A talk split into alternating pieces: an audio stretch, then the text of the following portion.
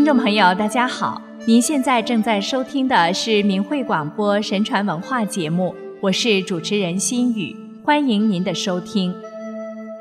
孔子是春秋时期的思想家、教育家，也是儒家思想的创始人。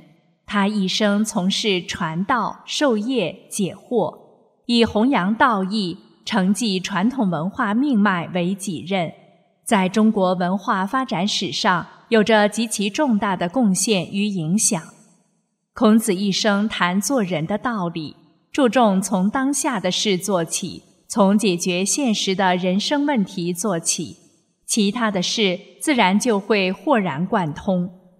我们在接下来这两期节目里，将讲述《论语》和孔子家语中记载的几个故事。一，圣人的心怀。一次，孔子北游农山，随从的弟子有子路、子贡、颜回。来到山顶，孔子极目远眺，感叹道：“登高而望远，你们几个何不在此说说各自的志向呢？没有不可以说的，我将从中选择。”子路于是走上前说：“我希望用白羽把剑装饰起来。”用赤羽装饰灿烂的旗帜，在鸣钟击鼓的进军号中，我率军英勇驱敌，一鼓作气夺回千里失地。而子贡与颜回可帮我出谋划策。孔子听了说：“永哉！”子贡也走上前来说：“我想到，如果有一天……”见齐国与楚国合战于苍茫原野，两军对垒，实力相当。正当旌旗相望、千钧一发之际，我身着白袍白冠，在两国之间讲述战争导致的利害关系，不费一兵一卒，顿解两国纷争。而子路与颜回可为我临阵助势。孔子听了说。便哉！颜回静默无语，孔子便对他说：“颜回，你难道没有理想可说吗？”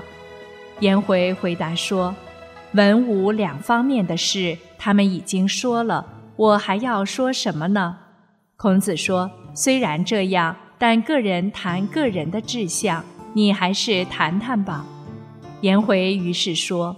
我希望能得遇明王圣主而辅之，以礼乐教化百姓，使君主在上可道应天下，使臣子们在下能德化群生，百姓讲信修睦，人民安居乐业，兵器铸为农具，城池复为良田，怀恩近邻，柔接远方，周边各国。无不感召得意，请兵示战，天下从此无斗战之患。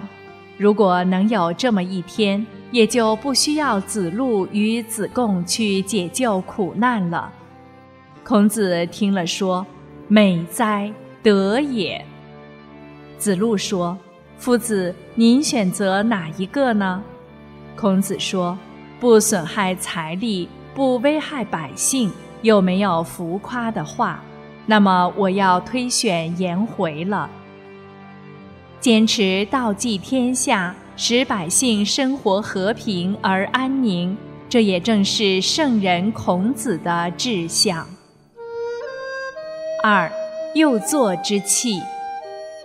孔子来到周的太庙参观，看到太庙里有一个叫漆器的东西。就向守庙的人询问：“这是什么器皿？”守庙的人回答：“这是放在座位的右边，用来时刻提醒自己的器具。”孔子说：“我曾听说这种器皿有种特性，空了它便倾斜，适中时它就端正，满了就会倾覆，是这样吗？”守庙的人说：“是的。”孔子让弟子们去拿水来一试，确实如此。孔子感叹道：“事物哪有满而不复的道理呢？”子路说：“夫子的意思是说，人们常常像这个漆器装满了水的时候一样，总认为自己的想法和做法是最正确的，所以就一意孤行，结果却因此而导致失败，是这样吧？那么，敢问夫子，要保持满而不负的状态，有什么办法吗？”孔子说。要解决这种自大自满的问题，需要自己知道节制自己，让自己的心里永远留下应有的空间。子路又问：“要想让自己的心里永远留下应有的空间，用什么办法做到呢？”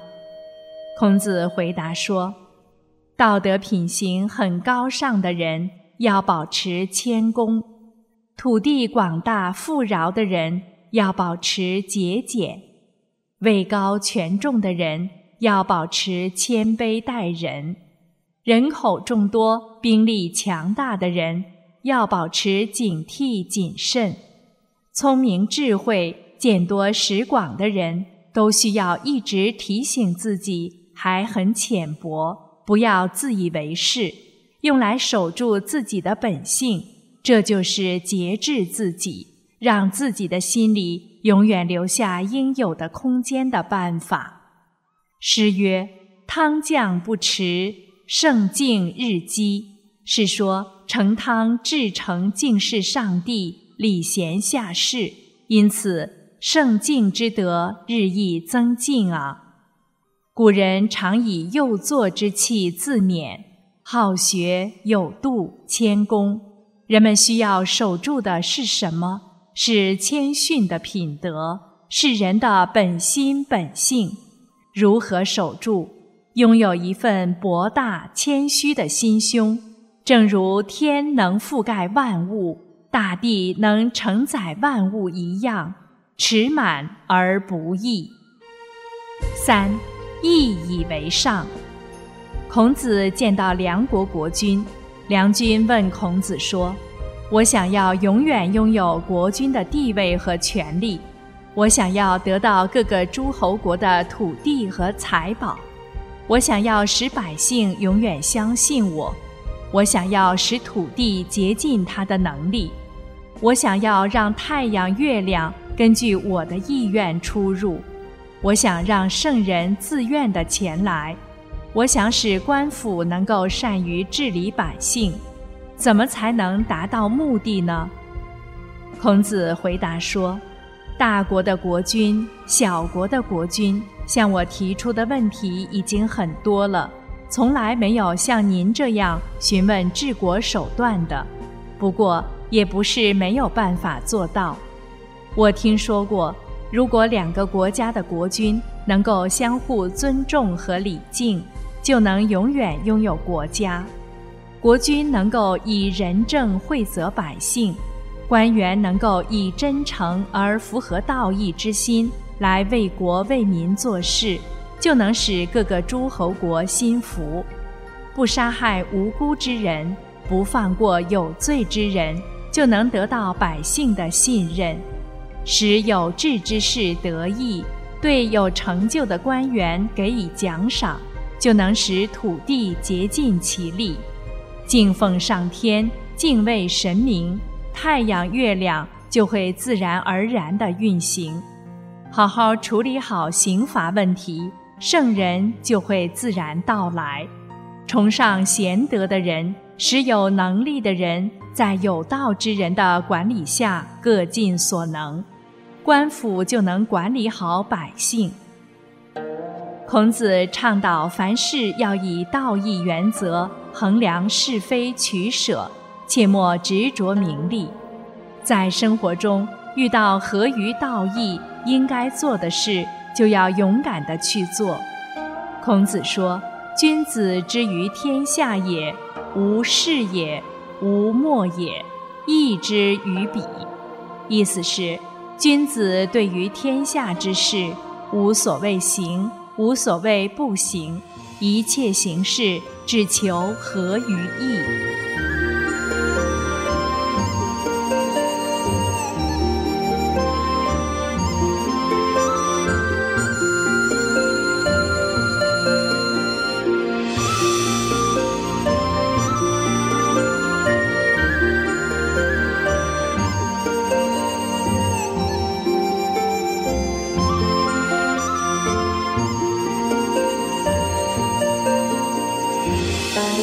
好了，听众朋友，今天的节目时间又到了，我们将在下期节目里继续讲述孔子的另外几个故事，请您不要错过。